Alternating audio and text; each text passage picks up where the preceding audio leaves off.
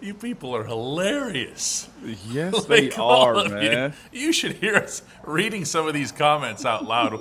Hello and welcome to the Ramon Foster Show, a very special edition of the Ramon Show, starring, still and all, the guy over here to my side. I still got a job. You were in question yesterday.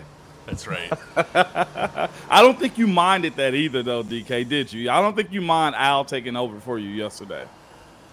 I, there's nobody that enjoyed that show more than me. I can tell you that unequivocally. Uh, it's it's unbelievable. How did you feel about it? It was good, man. That was my friend. Of course, you know that. Uh, Al is my guy, been my guy, uh, and I he he made me remember something I told him. Uh, it was I think it had to be the last year or something like that. I was like, Al, you're my guy, guy, and I broke that down to him, and then he was like, What does it mean? I was like, Well, when you're my guy, guy, like whatever you need, I got you. I was like, Man, you get up to fifty thousand dollars, and I got you. And he was just like, and he he remembered that somehow of all the bull crap I've said to Al, he remembered that. Now Al will not be in need ever anything like that, but uh, that's my dude. So I was glad to hear him talk high about a lot of stuff and just dove in and probably broke down some barriers and some walls that people had perceptions about him or about certain situations. Uh, I saw a lot of people yesterday said they had a different perspective on Tomlin. Um, they see why our room was the way it was. They see why the team. It was so much that Al said, man. And we'll do a recap at some point too, DK. He's over there on the side. He's Ramon. He's an 11 year starting guard, the National Football League. All 11 of those for the Pittsburgh Steelers. He's in Hendersonville, Tennessee. I'm Dan Kovacevic in downtown Pittsburgh, DK Pittsburgh Sports. In case you're new to us, and I would imagine we're going to be getting a whole lot of new today because our very special guest is none other than the quarterback of the Pittsburgh Steelers, Mason Rudolph, who will be joining us shortly. I got to tell everybody, Moan, you were I've seen you stoked. I've seen you after football games, after wins in Cincinnati and Baltimore. Oh. Last night was a little bit different after the after the Alejandro Villanueva episode. It was. That's because they took me to that point, DK. Uh, this fan base is our, our audience uh, response to uh, Al was insane. A lot of people said, "Man, I never knew Al was this way. I never knew he he was this funny." Like that's why the helmet. I say that uh, the helmet takes so much away from us. Um, it's almost pathetic at times. There's so many fun dudes in locker rooms. By the way, Mason just popped on too. He's behind the Mhm. scenes. Uh, so we'll bring him up in a minute. DK, uh, what would you rate yesterday? One, one, one to Oh, on, on a scale of one to seventy-eight, I give it a seventy-eight. okay. All right, I can do that. Yeah, you can do that. That was Now, good on, right on that there. note, on that note, let's bring in number two. What's going on, Mason? Gentlemen, how we Hey. doing? I'm going to be getting out of your guys' way here because I know how that is. There's only there's no room in that where your locker stalls were on the south side. Not a lot of room there. There's a, that, there was that was back that was pre-COVID uh, separators too. So we there was even much more this. intimacy. There was more intimacy. I'm going to get out of the way, gentlemen. It's all your show, Mason. Thanks for coming on. Thank you, Dan. Appreciate it. Uh, that's insane. You bring that up, Mason. I missed that. I, I totally missed the COVID year, man. Can I ask did, you? yeah. By the way, everybody, welcome in Mason Rudolph, man. Thank you, Moni. That's Thank you, It's all good. Um, I know you don't do these often. I, I know, of course, the way this season has gone in your career in general, um, it's been a lot, and you just getting back to a little bit of normal off-season stuff, man. So I appreciate you taking the time for that. And also, since you all are here, like, subscribe, share it to a friend, do all those things you got to do. Yes, like, subscribe, All share, all of All it. it. Even Mason said it. I, I bragged on you yesterday too. You know what I said? What did you say? Al was going. Al was late. He told me, and you was in the group chat with me. Of course he was. Of course How, he was how, late. how long did he tell me he was going to be? About how late was he going to be? Five minutes and it turned into 15, 20. 20. I don't know. 20. 20. 20. Typical, typical lineman. Typical lineman. Late. Wow, Mason. I'm just kidding. More, more typical. Sorry, you should say typical Al behavior, not, not necessarily, not necessarily painting with a, too broad of a brush. That's what I'm saying, man. And then here you are a couple minutes late, and I told you guys, hey, this works off Chrome. And he was like, I'll be good. And then right we're about to start, what did the smart quarterback say to me in a text? He said, Hey, don't worry, I'll be on time. Uh, Chrome will be installed. But in my defense, I, I actually didn't take the full five. I took about two minutes of the buffer. So here we are. Um, here we go. Uh, man, by the way, I was going to ask you that question. How was how was COVID? Uh, I don't know if I even asked Alejandro about that, yeah. man. Yeah, it was crazy. Um, I mean, it. You know what what we enjoyed about it was training camp at this at the uh, at Heinz Field at that point was still Heinz Field. So, I mean, the hours were better. You had this real long break for lunch. Um, you know, I think there was two locker rooms. I think Minkah was like in the visiting team locker room because he refused to get the jab. Tip of the cap to Minkah. and uh, and so it was literally like everyone, and then he was across the hall. We're like, "Hey, Minkah, you still on the team?" Um, so, I mean, it was nice being in Heinz Field, but um, I mean, you're testing every day. Yeah. Uh, for I think I think 2021 you were testing like once a week, but 2020 you're testing every day. Even on the bye week, you couldn't leave town because you had to test. There was a fifty thousand dollar fine if you if you left if you didn't test each day if you missed your daily test. So it's crazy. No way, dude. That that would have made me want to retire sooner. I'll be honest with you. Like I know a lot of people made a fuss like Marquise, you should come back. After hearing that, I don't think anybody that was on the verge of retiring would have wanted to come back, Mason. No, it was it was um you know, made us wear masks um pretty much everywhere at the facility at practice. They installed these fiberglass like like face mask masks to go on your face mask. Like that was gonna prevent anything, you know. you're like you're already showering with dudes, and then you're like, okay, for the field, we're going to just put this on now, and that's going to really stop COVID. So I don't want to make this a. Yeah, yeah, we're moving. I just I needed to know, man. That was insane right there, yeah, dog. Uh but Mason, here we go, man. From Rock Hill, South Carolina, man. You guys put out a ton of athletes. I played with a few guys. One in particular I remember off top, Jonathan Heffney. He was a DB yeah. that came out of that area, man. How how was it in that area? Because I have a follow up question to you. It's like I don't understand, but how was it coming out of Rock Hill? Yeah, it was. Um, what a great town uh, to grow up in, and um, just great, rich football history. I think uh, a friend of mine, Chris Low, uh, is an ESPN reporter, C-Lo. writer. Oh, he comes C-Lo. on the station you know here in uh, really? uh, Nashville. He's going on my brother's show today.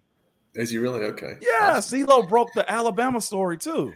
That's right. And he's boys with Saban. I think that's why he got that. Okay. He got that before anybody else. But um, he, he coined it Football City USA because I think if you look at um, first round picks per capita, meaning like the size of Rock Hill, which is only like 65, 70,000, um, you know, po- population wise, it's, it's put out a, an enormous amount, a rate of first round picks and then just drafted players more than any other town. So, yeah, I mean, I was like a freshman in high school when Clowney was playing Cordarrelle Patterson. I got to watch him.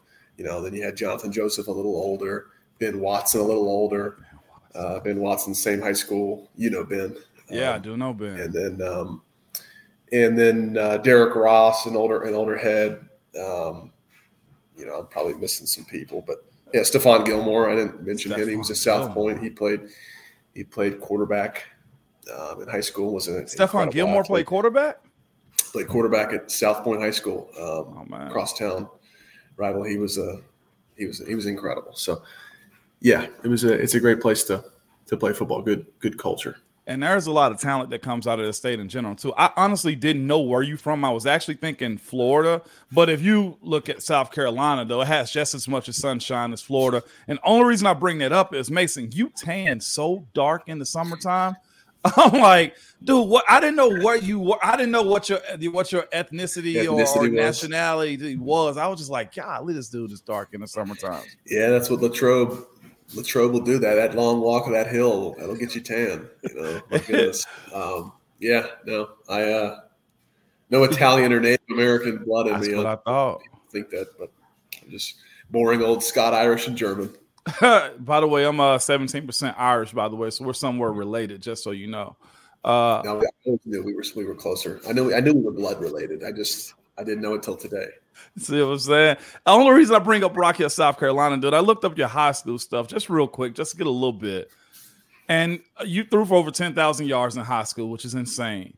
But in particular, your senior year, y'all listen to this stat line. And I think it just leads to the fact that you've always been a ball player, you've always been a thrower, right? You've always been a passer, make, making plays. You threw for 4,400 yards or over that. And here's the part that really got me you threw for 80 touchdowns.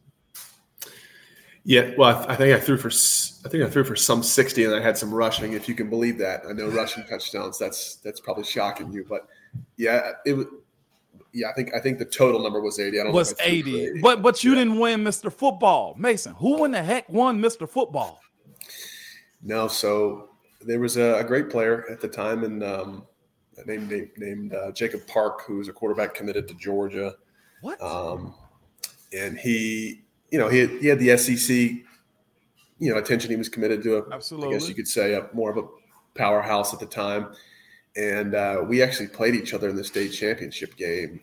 We won. We kind of we we beat them, and then the following week was the uh, whatever the the uh, the announcement of who won that that award, and and it was him. So you know, I don't I don't I'm not losing sleep over that these days, no. but at the time I was kind of like, well, hold on, I and we beat their team, but that's it's uh, out of your hands. And, and and, and he's a good person, and he, he was a good player. So you, you're being far too kind because I'm thinking to myself, you you won state, y'all had a 15-0 season, and you contributed 80 touchdowns in one season. That to me would would scar me. I'd be upset, but I know, like you said, I don't even know who dude is. Respectfully, um, but that that is fascinating. It just blew my mind that you didn't win Mr. Football, but yeah, well, I've uh, I've been I've been blessed in other areas, so I'm not I'm not gonna. But but yeah, it would have been nice, I guess. Would have been nice. It would have, man. Um, moving on to college, just real quick too. If not Oklahoma State, which is where you and James Washington also drafted to Pittsburgh, um, went to college at. If not there, where? I was uh, LSU was my first offer. Um, yeah the uh, the Mad Hatter, Mr. Miles, uh, Coach Miles was was was my first phone call, first scholarship offer. So I was I was pretty set on going there for the duration of the recruitment, and then um, as a lot, many many times these things happen, you know, you, the team starts to get cold feet, or there's another guy that um, maybe they're recruiting harder, or they wanted to take two quarterbacks in the same class, and um, so all those things kind of happened, and I felt like I was kind of getting, hey, we, you know, the we like you, but we don't we don't love you anymore. Yeah, and you felt that. I did, and, and the Oklahoma State was was full bore, very much. You're the guy in the class. Um, you're going to play early, uh, and then I liked that the head coach had, had played quarterback there. I felt like that was going to be, um, you know, an advantage to me um, and my growth. That this guy's been through it at the same very same school that I'm about to go into. So it all worked out well, and and um, but yeah, that, that was probably the alternative. Yeah, for sure. But it, it worked out well, like you said. It ended up being a high draft pick, and the rest is history. You threw for a ton of yards in college too. Uh, was James primarily your number one target for the most part of your career? Yeah, he. He was. He was the number one guy for sure. Great player. Great player for sure, man. Yeah. Super cool dude too, man. He's wearing cowboy hats and doing his thing now. Uh, yeah, he's. I think he's on his at his uh, ranch in Dallas now, and he's and he's um you know he's into the farming thing, um and he's I think he's I think he's selling horses, raising horses, breaking horses, and and yeah, he's got the like you said the cowboy, the cowboy hat, the belt buckle, the Wranglers pleated with the boots. I mean, he's the full full John Dutton, full John Dutton. That's insane, man.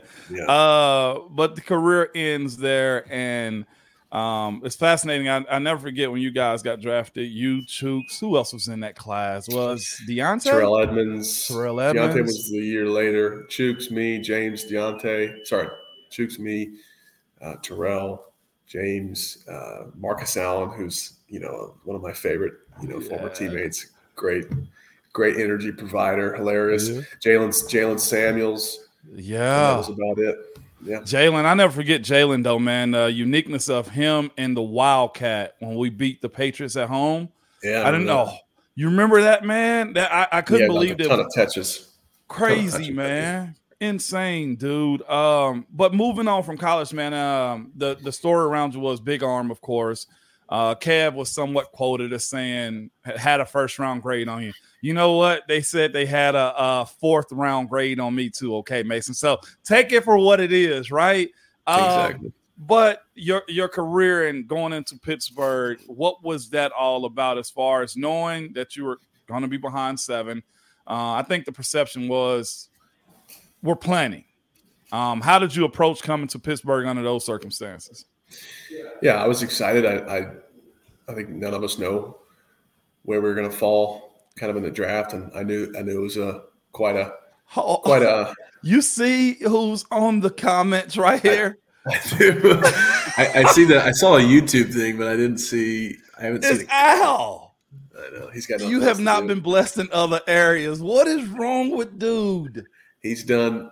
He's probably harvested all the jackfruit and the tomatoes from his garden, and he's a little bored now, killing some time. He don't want to go home to the kids. He No, does not, not. yet. Not yet. Yet. Okay, Big family man, family man, but but uh, loves his family. We're not saying we're not saying you don't love your family out, but you do love your garden. Yes, you do. You love being out of the house, man. Uh, but go ahead. My bad. I didn't mean to interrupt you. He's No, just a fool. Yes, he is. Um, we were talking. Oh, how, how what it felt like to get drafted. Um, yeah, I was I was excited. I, I mean, you get drafted to you know the, I guess uh, uh, what a historical historically successful franchise that's got you know tied with the Patriots with Super Bowls. Um, you know, uh, I don't think at that time they still hadn't. I think they were probably still behind us, and they won one in like eight- 18 or 19. But regardless, um, you know, the Roonies, Mike Tomlin, I was I was thrilled, and um, yeah, I, I knew that I obviously wouldn't, you know, I'd be in the backup role, lear- learning from an older player, quarterback, um, and I was gonna just do my best to Yeah. soak up what I could, but you know, the, it was a joy those first few years getting to getting to know you and that that, that grizzly group of mafia members of the off- offensive line, and uh, you know, I I just don't think many players get to get to come in and, and, and experience that kind of just a very intense offensive line group. I mean, I think that more than anything that that molds you and and there's kind of a rite of passage. I mean, I felt like that way when you when you when you get to work with you guys and and um, you know I was I always wanted to prove myself to probably the offensive line more than, than any other position group. And Did you really? Absolutely. Why uh, Absolutely. you say that, but why that? Because I'll be honest with you, we any any other quarterback coming in, I think we somewhat to put them through the rigors a little bit. And I know Pounce can be a hard but hard ass, and uh, we all were somewhat pricks, but we did it our own type of way. Though one of the things we used to get with you was, "Hey, lower your voice in the huddle," but that was just you. you, you remember that? yeah. Yeah, it's like it's like uh, the last the last thing you want to hear is you know speak up. You're you're too quiet, so I'm going in there. You know, I think I think you guys used to call me like uh, Bruce Wayne or Batman because of that. Thought it was too it was too deep. Yeah, yeah. uh, like I can't win. I mean, it's one thing if I was like White eighty, White eighty. But you know, I'm oh, I'm being too deep. That's really what we're going to be critical of. So I can stick with that one. I Yeah, no doubt, man. But you, you mentioned why why our group, man, and Al somewhat said a little bit yes. It was everybody, man, that, that led to our success, right? And that we had as a team, man. Um, that could was it intimidating stepping into it? How did you approach it when it was your time? Let's go to 2019 real quick. That when it's your show after how training camp went, being towards UCL, I think in week one, um, when it was your huddle at that point, your your locker room at that point. I mean, I think in any, I think in your line, if you say your, your first couple starts, you're not a bit nervous. I mean, I, was, I was nervous this past year. I mean, I think, if, if you don't, if you're not nervous, you're either lying or you don't have a pulse, and it's, it's probably time to retire. So, uh, absolutely, was I, you know, I think uh, nervous and excited all at the same time. And I think it was a Seattle game when um, um, I got thrust in there, and and we uh, really had a chance to win. We put ourselves in a good position, and and uh, I think it was a an OPI or a defensive pass interference, Russell throws the ball up near midfield and they uh, which extends their drive on like a, a, third and extra long. So yeah, it was uh you know, but I I, I think absolutely when when you're going in there with with a group that's protected a Hall of Fame quarterback and and uh, so many veteran. I mean, I think you were in like seven or eight or nine, and Pouncey was in you know seven or eight, and Al's in six or seven, and Dick Dave's in six or seven. I mean, it was just a lot of experience, and and um, you, there was a sense of yeah, I wanted to want to do my best and, and lead you guys, so we you know do the yeah celebrate, you know, and smash each other's face masks into one another and hug and all those kinds of things. Yeah. Um, I, I have to ask you from that that moment right there in 19 to this year. Before we get there, I want to show you something real quick. Um, from that guy Alejandro Villanueva Martin. Okay, that pretty much said this. Okay, uh, let me cue it up. The screen's gonna go away real quick. You ready? You have somehow taken credit for Mason's reemergence. Mason 100%. No, see, see, see, this is the this is the thing right here, Al. You always do this. I'm him. You're, no, no, you're not him. Okay, you used to be. Now, now you're just you. Okay, you're not you're not him anymore. Okay, where's Marquise when you? You see what I'm saying? Like you need humbling. Like no, no, no, no. Mason Mason was part of the Breakfast Club, which is which is your he was. So that right there, man. Him saying one, he made you. I thought that was a great chuckle right there from Alejandro, yeah. man. Yeah. Uh, he took a lot of credit, man. But how how did we get here? He mentioned our breakfast club on how we used to come together in the mornings, man. Um, did over this last year, those last three, four games, six weeks of the season, when the conversation started to buzz a little bit more, where is Mason? Why isn't Mason in? Um, did those moments of you growing up around us, the hardships that you had, um, the experiences that you also had, also, and the people that you were with, somewhat groom you for this latter part of the season for you to where your name is really hot, Mason. I think um, I think the answer is yes. I, I am um, you know I think there's not many quarterbacks that, number one get to learn and watch a, a Hall of Famer work at their very same position, and then there's there's just I mean I I think when I came into the to the league and, and our team, I just figured, oh, this is what the O line is always going to be like. This, uh, you know, constantly competitive, you know, uh, argumentative, um, the Breakfast Club, you know, the the, you know, the political con- controversy arguments and one side, you know, Marquise versus Al versus Dave versus you. It was uh, just just a, uh, a great example of what you know what a a, pro, a true pros pro position group was to me, I think, and, and for a lot of the younger players. And um, it, it, was, uh, yeah, invaluable. I mean, I, I loved, you know, and I, I was telling my mom this the other day, I was kind of like, you know, she was like, I was like, oh, trust me, Ramon and Al, we weren't, we weren't friends my first couple years. You know, they had their own clique, and I had to, you know, I had it was a rite of passage. You had to kind of prove yourself to kind of be accepted at that table of breakfast. You, you, didn't you didn't just go sit down at that table. That was like that was like Al Capone and you know uh, you know Frank Sinatra and the Rat Pack. It was you, you kind of had to earn that, and so um, it was fun playing with you and some great memories, a lot of ups and downs. But yeah, um, yes, I would say yes. So if I you go back and look at your tape from uh, your rookie year, second year, even preseason tape. Um, so like I said, I mentioned 2019. Actually, that was year 11 for me. That was 10 for Pounce by then. We got old on wow. you, man. Yeah, you did. Um, but I, I said this on this show, Mason. I was like, man, Mason looks calm. I felt like the game was it the uh which game was it against the was, was Earl Thomas with the Ravens or with Seattle when he hit you that game? That Ravens. was Ravens. I felt like, and most young quarterbacks do, you get happy feet. You look like you settled in this year. Like you, you, you just said, "I'm here to throw. I'm here to make plays. If I'm in my spot, everything else take care of itself." What changed from then, Mason, to now? Um, I think you know experience, and um, that's the best teacher. Even when you're not playing, I think I, um, you can either go on autopilot mode you know, I mean, what 2020 I played one game, 2021 I had one start, 2022 nothing, 2023 until week 18 nada.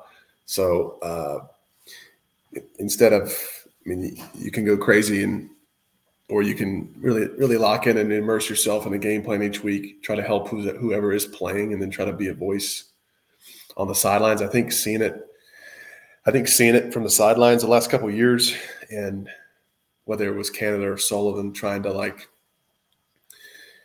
knowing. I think I think just as quarterbacks, like I've had a good feel for what for what Kenny liked, um, for what Mitch may have liked the last couple years in in certain you know. Uh, scenarios and certain down and distances, third down, red zone, fringe, and I tried to, you know, I tried to make suggestions to the to the play caller because I think they have a great feel for it, and I think they, they both did. But when you're in the room with the guy and you know what it's like to to run those plays, there's plays that they, they prefer, and, and sometimes you know yeah. I've been in that position, and you don't want to speak up and say no, I don't like. You know, they give you an option of a play you know, do you like that one? Yeah, but I, there's maybe another concept that you love, and so I think that really looking at it as a coach helped me grow and helped me mature from a football IQ standpoint. Did you know physically that you were that you looked more settled in those moments? Because that was what I think a lot of this fan base saw. It was poise, it was steadiness, um, and also just consistency. I'm not comparing you one to the other. I'm comparing you to you for the most part. Okay, and there's a little bit of us watching, you know, the ones that played before you. But did you notice that you had somewhat brought it down as far as the game, as we sometimes say as players, the game slowing down? Yes, I think. I mean, I, I wasn't watching myself on TV, but I think um, I, uh, I, I think I felt like free. I think I, I felt a sense of complete freedom and nothing to lose because uh, I really didn't have anything to lose. I, I knew I, you know, I was, I thought, you know, maybe this is my last year. Maybe I get another squeak another year out. You know, somebody gets somebody gets hurt, goes down in training camp. You get an opportunity or a call. Maybe the Steelers want me back. We'll see. But um, I think I think that's a it's a fun place to be. It's when, when you're when you're not playing with with angst or anxiety or trying not to make a mistake. I just wanted to score points and win the game each week. And I think simplifying that in your head made it more fun. That'll be something for sure you carry moving forward because it's one of those, like I said, coaching things where they'll tell you, well, we saw it and now we got to continue to see it. You see yourself honing into that and not of the perception of playing with house money, but just like, nah, I'm that pro now. Yeah, I think, I think, um, I think, I think so. I think uh, I, I got into a groove felt felt good. Obviously, we didn't we didn't accomplish the ultimate goal once we got into the playoffs, and and uh, you know, but I but I think yeah, I, I, have full confidence that I can that I can play in this league and that I can um, replicate that kind of consistent performance. No doubt. The thing that's that's fascinating though, Mason, about your pathway in this league too is you somewhat got buried because, of course, as you said before, playing behind a franchise quarterback, coming to a, a, team where that was pretty much established, and he didn't really miss games. And then, of course, the opportunities, the time where the opportunities could have come, Pittsburgh signed, of course, a, a quarterback to a significant uh, paycheck, but like the perception of you somewhat got skewed. When you look at other cities, Mason, there's other quarterbacks in the same situation as you, and they catch high praise. Does it make you feel somewhat I don't want to call it slighted because I don't need nobody to think there's jealousy or anything behind it. But do you look at it and say, why is that situation different from mine? Yeah, I think um, you know, I think every I think everything happens for a reason, and and when you're going through adversity, um, doesn't matter what kind, whether it's there's competition brought in or injury. I think it's it's no fun, and and um, but I think when you look back, I said this to to I think our uh, during a presser uh, towards the end of the year, like I think when you have adversity, you appreciate the moments of you know the mountaintop moments much more. Um, you know, I, I think it going through injuries, being benched, um, you know, uh, up and down play, it, it, it, it hardens you for life. And, and, um, I think it, I think it prepares you to be makes you a better human being, and it, makes you more. I, I think makes you a little bit. It gives you a better sense of humility and thankfulness to be at the level you are, and and um, but yeah, I mean, I, in the moment, was there, you know, what was I? Did I want to compete? Did I want to, you know, prove one thing or another? Uh, yes, but but I couldn't be more grateful, kind of for how things played out. Even though it, yeah, it was tough sometimes, but I think, you know, uh, God is sovereign and, and His plan is always the right plan, and it's it's it's hard to submit to that sometimes, but it's it's it's often the most you know, I'm going to work as hard as I can and and and let the chips fall where they may. Um, Al and I were talking about that this a little bit yesterday because we brought you up and I told him that you were coming on and stuff like that. And it's fascinating though, Mason, that like you said, God has his own plan for everybody in their pathway. If you roll that way, right? And most do. Um, the the actual opportunity to be signed later in camp and be around honestly long enough to actually have this, and whether it be injuries or somebody else misfortune or bad play, um, how did you prepare even still week to week? And you know, even when that opportunity popped up of, hey, this quarterback play doesn't look that great. We need to look at Mason, and you weren't tapped into. How does that go as far as reps and preparation to actually start when you know you should be given an opportunity to?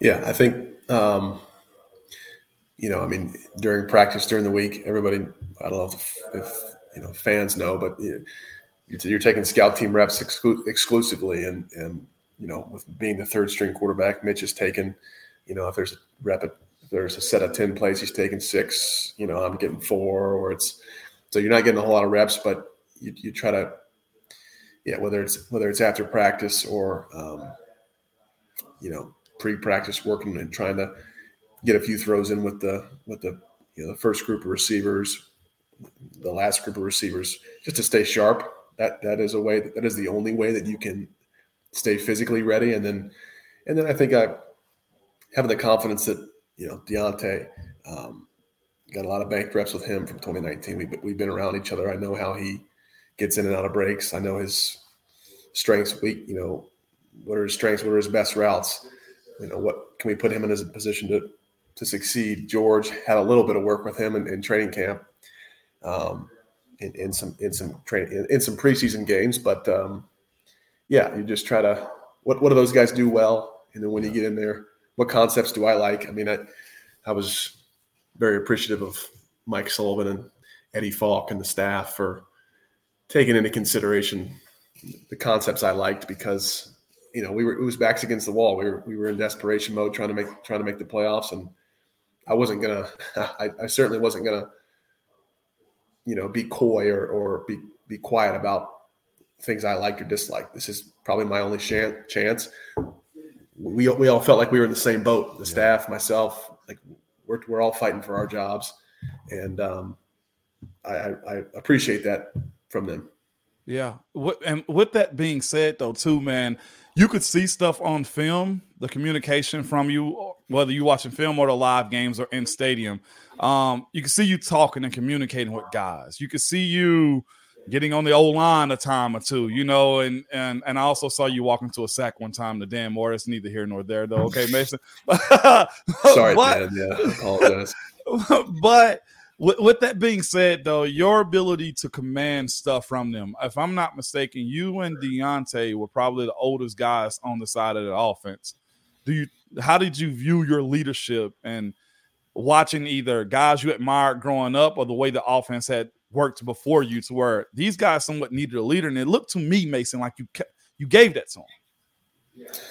Yeah, what I think leadership is if it's for if it's forced or if it's fake, it doesn't resonate at all. And I I think um, I've never tried to be a rah rah guy. I, would like to, if I feel convicted about saying something, I'm going to speak it you know with conviction because it's real. It comes from the heart.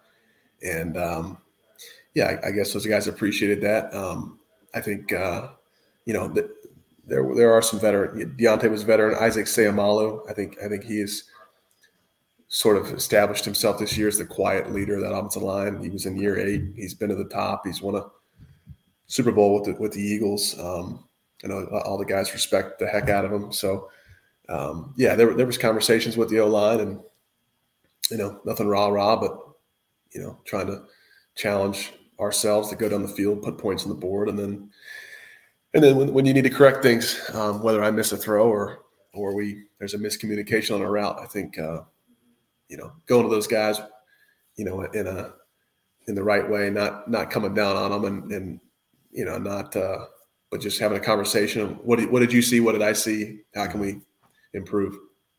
The um the the two one and two guys, uh Diontae and George, however you want to look at it as far as their roles, man.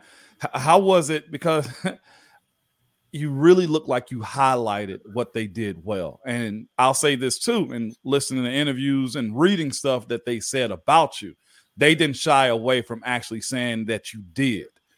What what was your thought when you got those two guys, specifically them, in the roles that you had them in the later part of the season?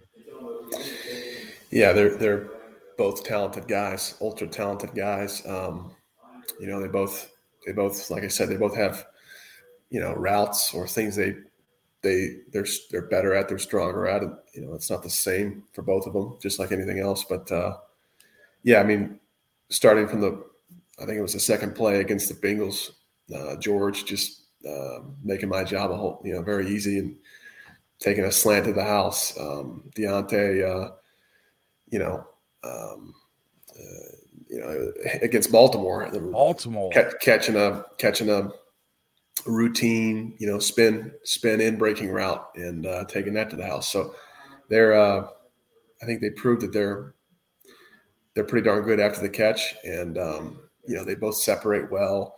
George is a little lankier, and, and you know anytime he's down the grass one on one, you you like your odds.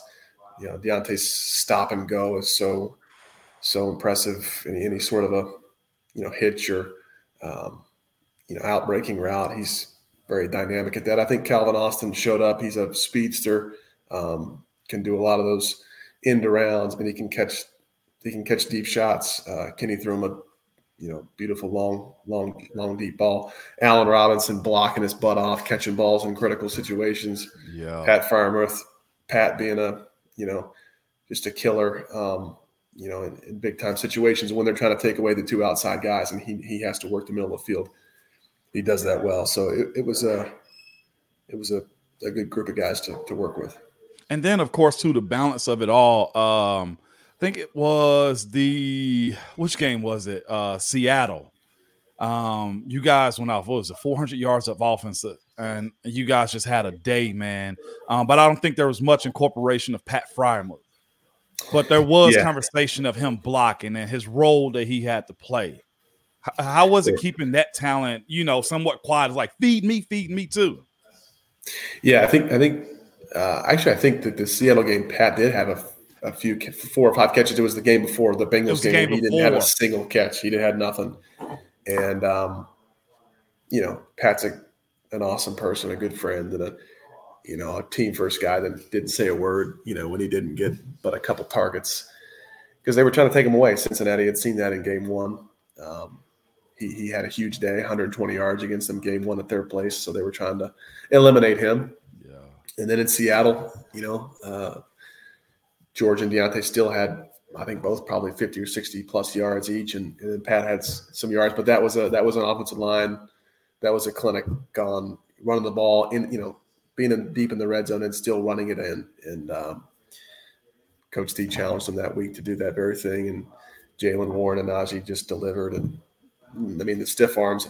Najee was just he he was he was running angry that game. I just remember it, and and um, it was impressive to watch. Well, he had beast mode there, man. He had to. Marshawn Lynch That's was right. in our house. That's he had to show yeah. up.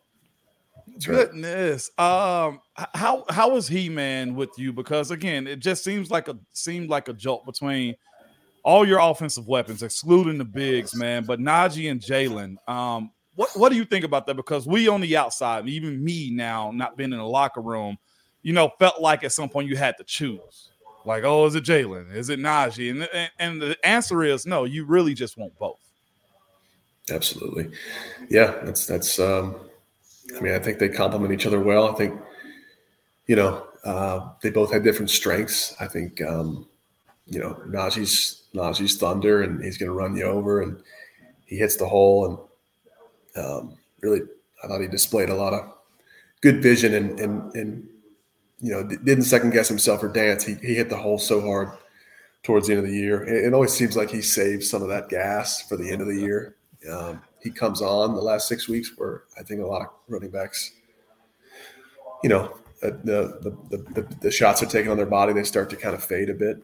Um, Najee is not that. Uh, Jaylen catches the ball well. You know, his run after the catch, his make you miss is, you know, exciting. It's it's it, helps us out. It helped us out on a lot of critical third downs where you throw the check down and he he makes two two people miss and we got and you're moving the chains. So it's a great combination. Um, love, love going to work with those guys. They're both selfless. They both did a great job of shutting out the noise on the outside and not letting uh, not letting the you know who who we choosing. No, we're we're to both compliment each other, and uh, really happy for them. Um, there's a one clip that the NFL Films I think put out. I think it was you talking to Coach Sullivan with Coach Tomlin around. It's like, hey, let's basically saying let's not get scared, um, and close out this game is what he was asking for. Um, is there any throw that you you think you can't make? Because that was one of those ones where it's like if you're not right minded, you will seize up and say, I don't want to mess up. But you drop back, and as he said, through a rhythm pass, I think for a first down to pretty much close out the game at that point. What was that situation like for you in Seattle to hear that, know that you got to go deliver that and actually do it?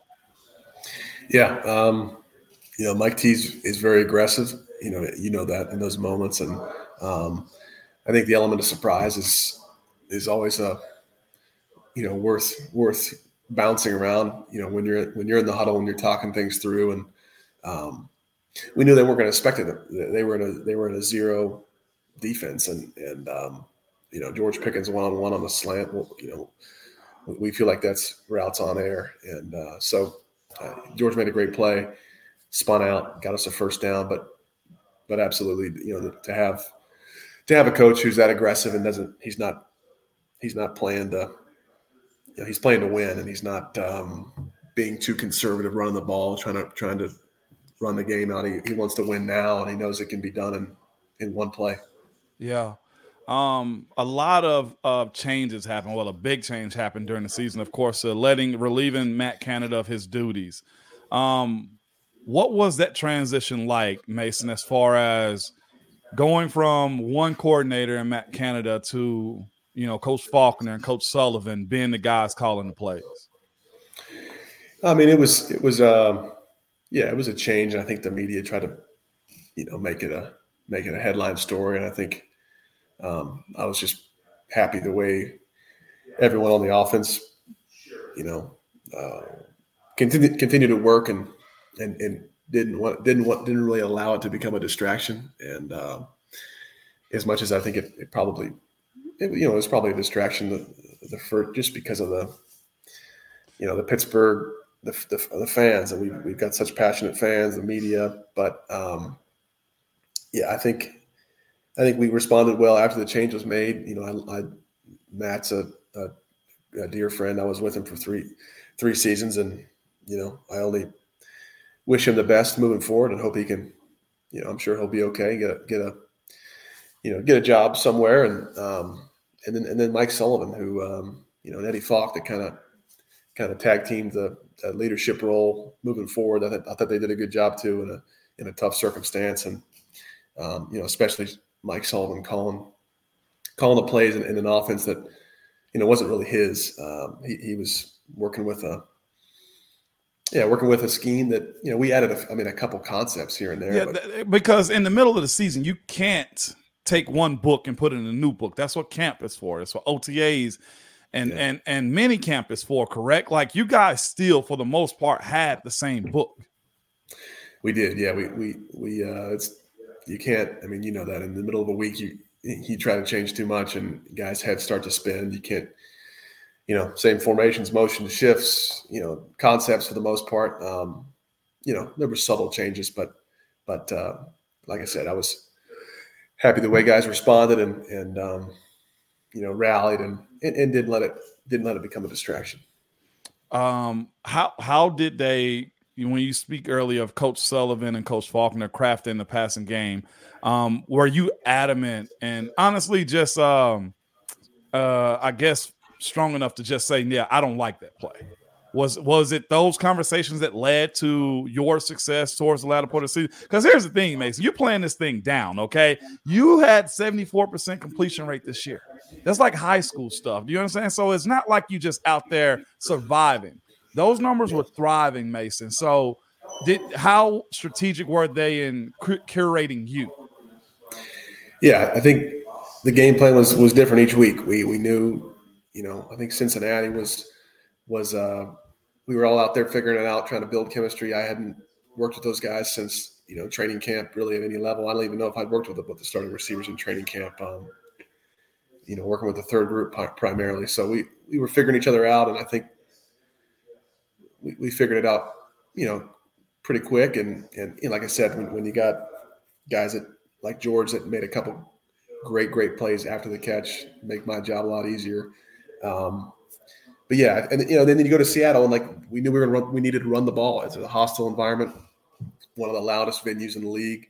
Um, we ran the ball for shoot almost 200 yards that game. So you know, when we highlighted that that component, we were balanced in that in that regard. Um, and then you got a rain game and in, in, you know a monsoon in Baltimore. We knew we were gonna we didn't want to we didn't have a we, we didn't want to have a 40 passing attempt kind of a you know uh, stat at the end of the game or, or or game plan. We, we ran the ball well that game. So I think the staff did a good job of, yeah, taking into taking into consideration, you know, my favorites. Pat Meyer did an awesome job with the, the run game each week, putting us in good positions, never in a bad play, and then, um, and then, and then, yes, I mean, obviously, someone's got to call the play at the end of the day, which is, I think, it's probably the hardest thing in the NFL. You know, alongside the quarterback position, and and he he did a great job. He had a good flow we were balanced, um, and uh, yeah, we, we, we scored points, so that, it was it was fun. Thank you. A lot of points, man. Uh, I have to ask you this one too, because everybody from your rookie year, second year, third year to where you are now, every player has growth, man.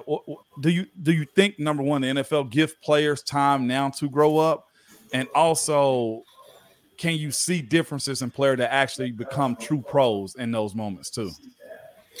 Yeah, I think um, does the NFL give players time to to grow and develop? Uh, I, I, think you know it's a it's a tough business. It's a business. Um, I think I think that's what's that's what's great about seeing people like Geno Smith, who, who I have looked up to, who you know came in, you know, played well, but also had some adversity early in his career, and then stayed the course, stayed positive, and and um, obviously developed quite a bit um, and, and, and has turned into a, a, heck of a starting quarterback. So uh, I think it's good when you see those kind of stories because because you kind of see that you know there's a lot of football.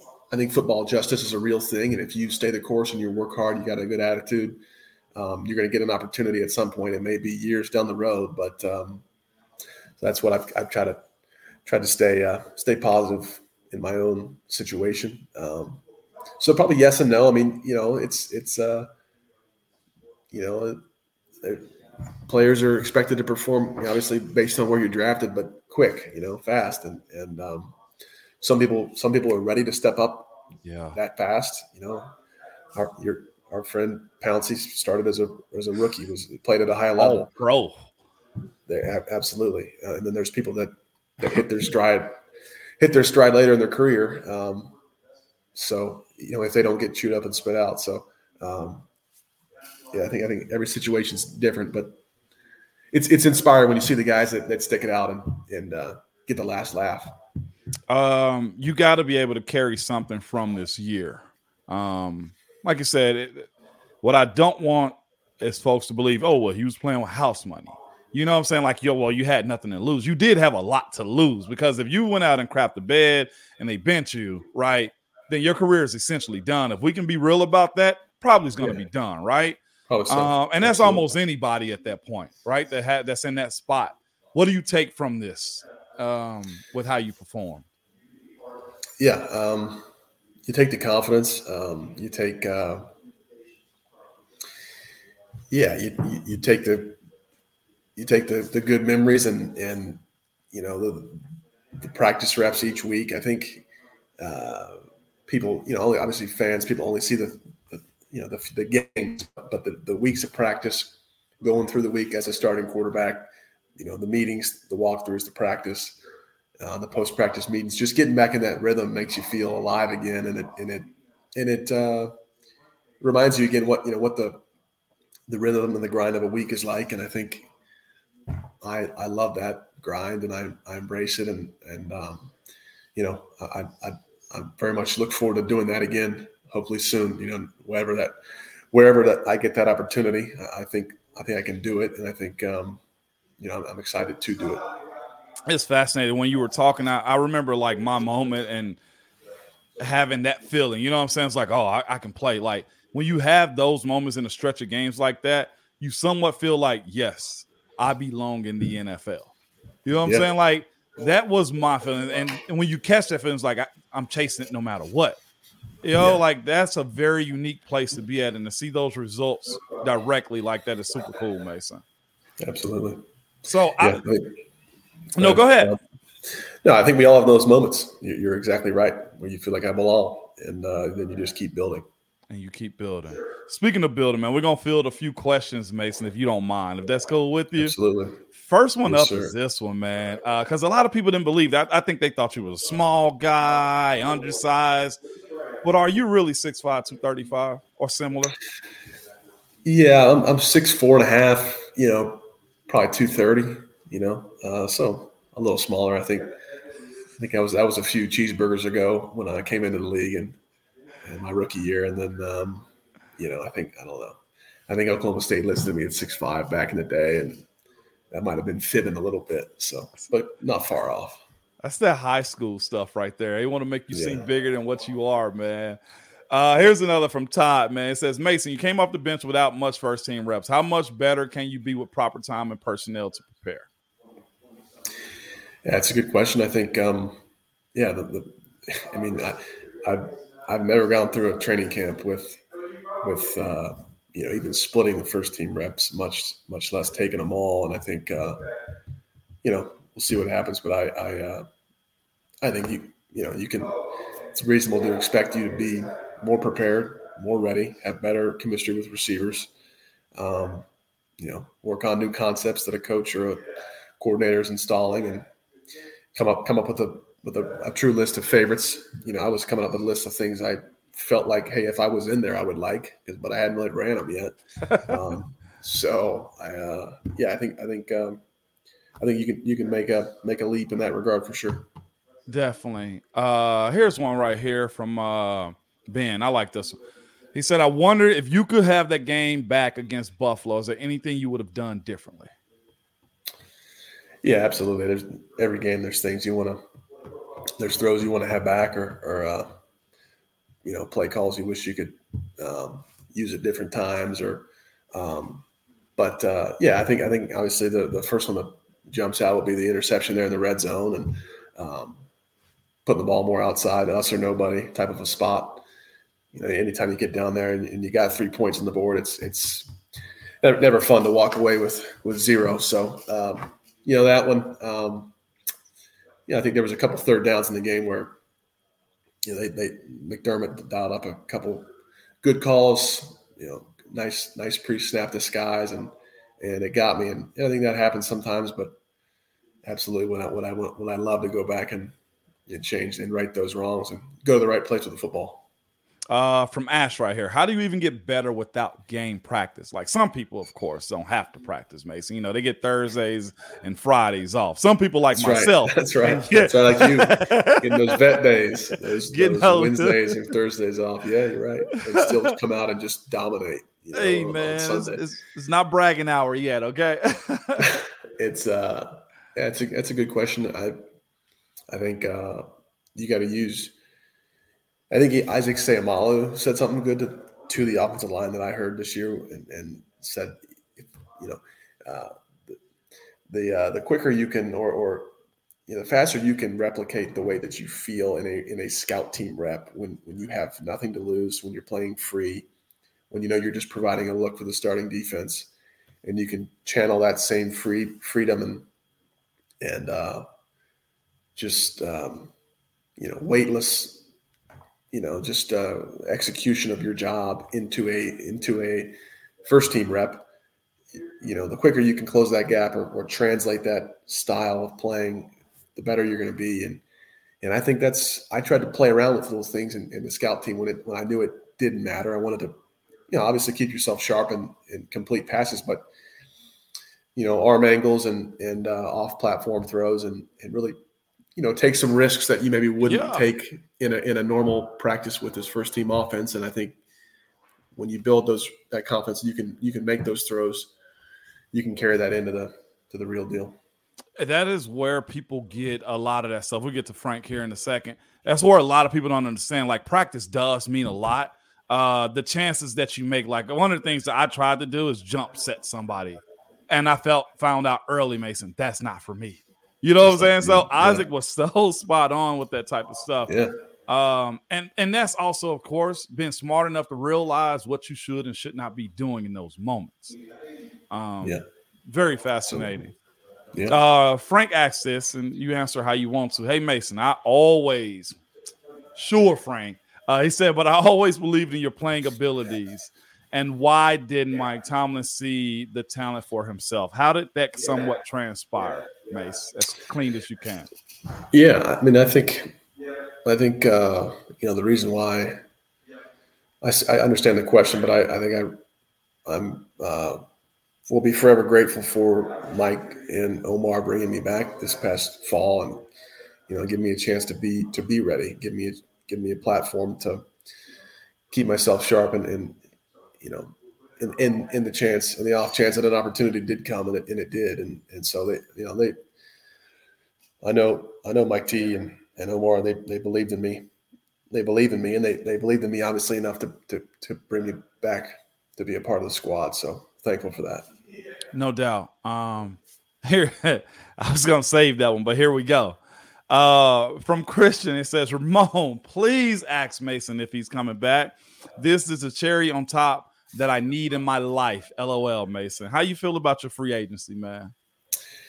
Yeah. I mean, I went through it last year, uh, you know, learned a lot and it was, uh, you know, discouraging at times, but I, but I, it was a good experience and to, to understand how those months flow. And, uh, but I, yeah, I, I, we will see what happens. I, I, I know I want to, I know I've felt good playing in the games I played in, and I, and I, I'd love to do that again. And um, that- I'm going to try to put myself in, in a position, you know, whether that be in Pittsburgh or, or elsewhere, to, to try to, to try to, you know, realize that that opportunity and, and, and accomplish that again. So we'll see. A lot, lot it's it's a lot of it's out of my hands, and all I can do is is uh, make the best decision for myself and my family.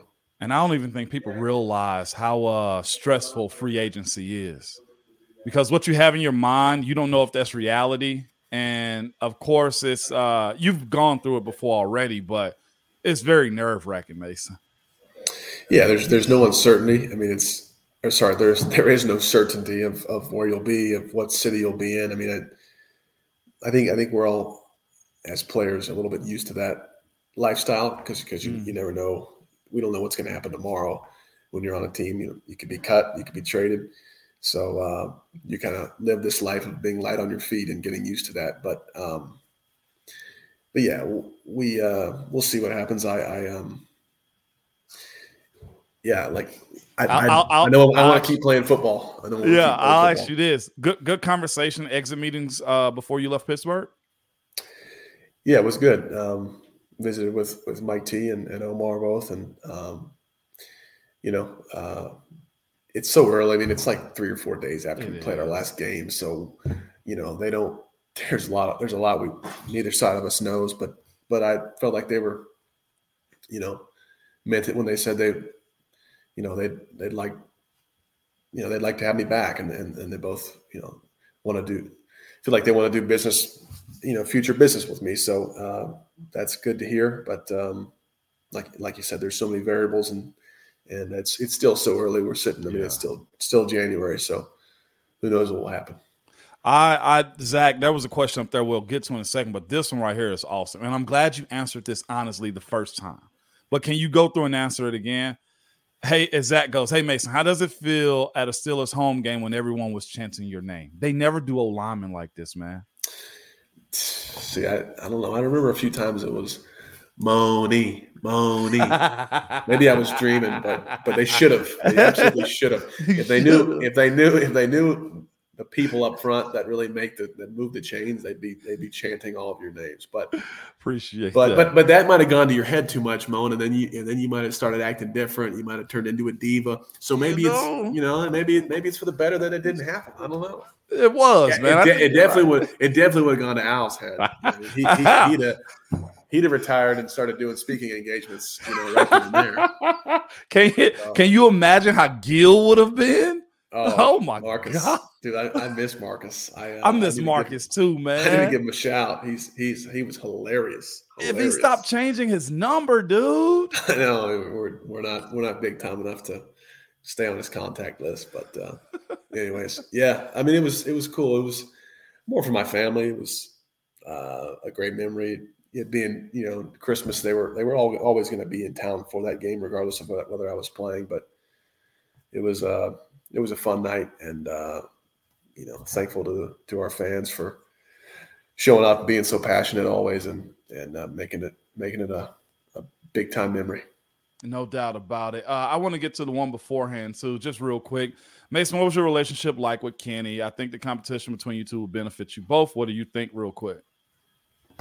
yeah, Kenny's a dear friend. He's he's uh, I've enjoyed I've enjoyed getting getting to know him, spending spending two years now and him with the quarterback room with him and Mitch both both great human beings. Um, you know, he, he's a good player and and uh, yeah, I, I uh, we, we've got he likes country music. So I mean, what else do you need to, need to know about him? He's, he's a great guy. He likes a lot of different kinds of music. We we all we all keep it light and, and, and play a little music. One of the guys gets to choose kind of what the genre of the day will be, who the artists will be featured, and we get to we go to work. So it's a great it's a great it was a great room. Mike Sullivan did a good job, and uh, Kenny Kenny's a good friend.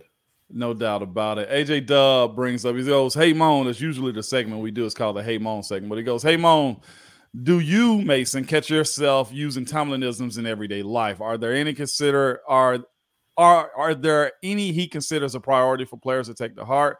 Mason, you were preseason MVP for him. Glad you saw uh you carried that moxie in the regular season. Do you find yourself using Tomlinism? Tomlinisms, I think so. I think I think I kick myself sometimes, like Me too. in the media, in the media, and you're like, oh god, I'm I'm really just I'm I'm regurgitating this, like like uh you know, they're a lot of them are so good, but they're you feel like, can I really can I really use that because he he's so iconic and funny the way he uses them, and you know, I, I feel like I if I use them if I use them, am I really doing them justice? But uh yeah, I, th- I think you know, uh, what is he? Nothing. There's nothing mystical about it. I see it with great clarity. I, mean, I, I made a li- I made a list on my phone at one point. It's a long, a long list. Bear with me. I- I'm gonna You gonna pull it out- up? bring out one of my favorites here. Uh, I love reason, re- reasonable to expect. Um, skills relative to your to your position. Um, ball in the hand plus plus grass. Physical conditioning precedes everything. Um, oh, you know, this cadence as a weapon. We got to use cadence as a weapon. And some sometimes I, you know, Mike would be walking to practice and and uh, you know, like whoever was playing this past couple of years would, would go on two or use cadence and and I'd say and, I, and I'd say to Ken, way to weaponize that cadence, boy. And, and Mike T would look at me like, you know, really, screw you. You, know, you got to you, you, you, using him against him sometimes. He doesn't he doesn't really like that. It's fun to mess with. I can only imagine, dude. Uh, that's the small things that keep you in the locker room, man. That is that is that's the stuff I miss right there, Mace. Uh, of course, there's a lot of appreciation too. Jay Freeman comes in and said, "Man, appreciate your professionalism on the mic and your accuracy on the field. Where you go, I'm cheering for you. Please stay." They're begging at this point, Mason. Well, thank you, brother. They're, they're begging at this point, man. Uh, Christian also says, We want you back, Mason. I really hope you come back, class act. You on the right. You were the right one there the whole time. I love how they're saying this now, Mason. This is cool stuff. Uh, Absolutely. Uh, Elizabeth said, What are you doing in the off season? What does your training look like? I asked you that earlier, actually. Yeah. Um, I'll, I'll take a little bit of time off from throwing uh, here for a few weeks and then ramp back up sort of, I don't know, mid February and, and, uh, yeah, and then, and then, um, working out, you know, stretching, massage, all those things to keep, keep your body in, in the best shape, you know, diet. Um, I like to do a little blood work with a nutritionist this time of the year to kind of see diet wise or supplements are there changes I should make? You know, am I deficient in something? And but uh, yeah, I mean, right right now it's about enjoying some time with family and, and unplugging for a bit. Man, you quarterbacks and your doggone massages, man. It's neither here nor there, though. Yeah, yeah. I know. It's you need them. You got to keep the arm. Got to keep the arm fresh. You know that, Moni. You know that. Got to keep it fresh. Let that breathe for a second. From Brian says, uh, Mason, in what areas has your quarterback game grown the most? Which it honestly it reminds me like we'll be in team meetings mode and like you know Mike T will say something that's that is pause deserving, and I'll you know like I I used to immediately when there's something that's questionable said I'm like you know looking at you waiting for you to say and now and now it's like Cam Heyward will do that every once in a while. But there's so many times this year I looked over and I said, "Really, really? You're not gonna, you're not gonna, you're not gonna cough or you're not gonna interject here. This was this was, this was a prime example. This was a prime opportunity." So, because coaches say the wildest stuff, man. Oh yeah. my god! So it was Cam took that over for us. Cam man? took it over, and and and he, he he did okay job. But I think you need to talk to him and, and get him up his game a bit in that regard. Just so. a little bit. So, just case in point, if a coach says something just blatantly off the wall, and I had the okay to do that type of stuff, I never got the okay. it was just yeah, so just, a part of our culture. He'd yeah, say something like, "And we got to hit it off the backside," and I go, "Ha!" yes, he did. and Coach Thomas, we're just talking about a run play, moan, but that stuff kept the room and team light, man. Yes. Uh, gotta gotta gotta peep that man. Uh no, Todd, but he asked Mason, do you have any funny moan stories that he wouldn't share with us himself? What you got for us, Mason? Uh no, nothing I wouldn't nothing that's that's anything but PG, but but I do I do remember sort of Friday mornings like coming down to the locker room after meetings and you would you started to get into this um, rhythm or, or habit of asking me, hey Mason what are you what are you thinking of this week? Kind of what's what's the game plan like? Do you like it? How are we going to attack them? And and and I was, you know, the first couple times I'm kind of caught off guard. I'm kind of like, okay, you know, trying to give some, you know, eloquent synopsis to you about how we're going to attack them, and then and then I kind of started prepping each week, like, okay, I got I got to really know the game plan this week because Moan's going to ask me, put me put me on the spot. Yep. And if I don't if I don't know what I'm talking about, he's going to call me out. So that was uh, just another another example of just that veteran leadership that I that I appreciated. Those were some good times because you'd be going up to the quarterback meetings and stuff, right? Or you were just coming yeah. down, and it just yeah. eased me, if I can be honest with you, just say, okay, do you really like what we're doing this week? And um, it was cool. Yeah, it, it was, was cool. real. Cool. I, we I, I enjoyed those those little chats. Uh, Al came on here yesterday, man, bragging. One, he's six ten, right? But he made, if I'm not mistaken, eight, nine different just uh who was it? Tom Cruise references. Who, who does he think to he himself, com- comparing himself to Tom Cruise? He said he was Tom Cruise. He said he was Maverick. Yeah. He, he, did all this he's, type of stuff. He's got the military background. He's he's uh he's got the five o'clock shadow and the, the dark Italian skin. So yeah, he he he thinks highly of himself. That's why we, you and I have to bring him back down to earth sometimes. Yeah, and the only reason I brought that up, if somebody brought this up, Mark said, "Ever had any Clark Kent comparisons? I think you would win a part in a Superman film, Mason. I I think you're Don Draper, but that's neither here nor there." Uh, I, I I like that one better. I mean, my mom probably wouldn't like that comparison better if she, she if she'd if she'd seen uh, Mad Men, but um, yeah, no, I, I I don't know. There's funny things out there on the internet that my grandmother will show me. I guess, yeah. But but they're nothing. Nothing I take to heart like Alejandro yeah. does. You know what I mean? I don't. I don't store that away like he does. Like Tom Cruise is five two. Like it makes no sense whatsoever. Yeah, I think he's just probably talking about comparing nah. his his. Yeah, I don't know. He, he well, can it, make a lot of uh, sense. I'm an NBA player or anything, man. But it's a couple appreciation, Mason. Then I got to let you roll, man. But AJ Dub says, thanks for your time. Man. I appreciate you answering his question. P.S. Love the banger of a social media post of you holding the melon. What's the backstory on that?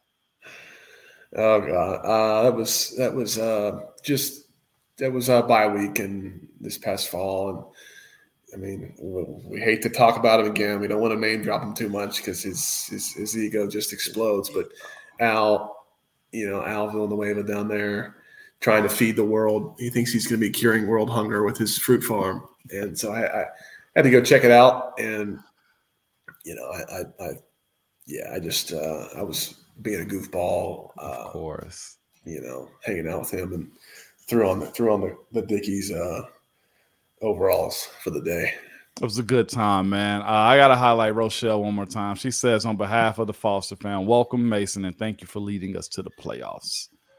It's a, a city that wants you, Mason, man. Um, again, I enjoyed it. I enjoy you. You're a good friend. Of course, when I came to uh, Pittsburgh this year for the Titans game, we rode and we talked and yeah. we had a lot of deep conversations about a lot of other stuff we probably can't say here. Um, but I was appreciative and happy to see you, man. And uh, we talked about it then, you getting a shot of what's going to happen and stuff. But cool to see you right here, right now. Thank you. Yeah, no, I, I uh, it was good to see you again. I'm, sure, I hope to see you this off season and and um, always appreciated your friendship. No doubt. I'm trying to get my wife to see if she can sell you a house if you do decide to come to Nashville. It might it might be Nash Vegas soon. We'll see. Yeah, I, I, will. I will hit up Mrs. Foster in in that in, if that happens. No doubt, man. Of course, you got free agency. I can't make you commit. This ain't college, and I'm not Les Miles or your coach from uh, Oklahoma. What's his name? Uh, Oklahoma State. Mike Gundy. Mike. Mike Gundy. I'm a man. I'm 40. Uh, him. Uh, but we'll talk more, of course, after this. But good luck in free agency, man. Everybody's appreciative of your time. I'm very appreciative of your of your time and the memories too, man. I'm glad to have you a friend, and thanks for coming on. Absolutely. Yeah, no thank slander. you for me on. No doubt. Thank you for having me on. I appreciate it. It was fun. For sure, Mason. DK. That's it. Peace. See you guys. Thanks, Mace. Yeah, thank you.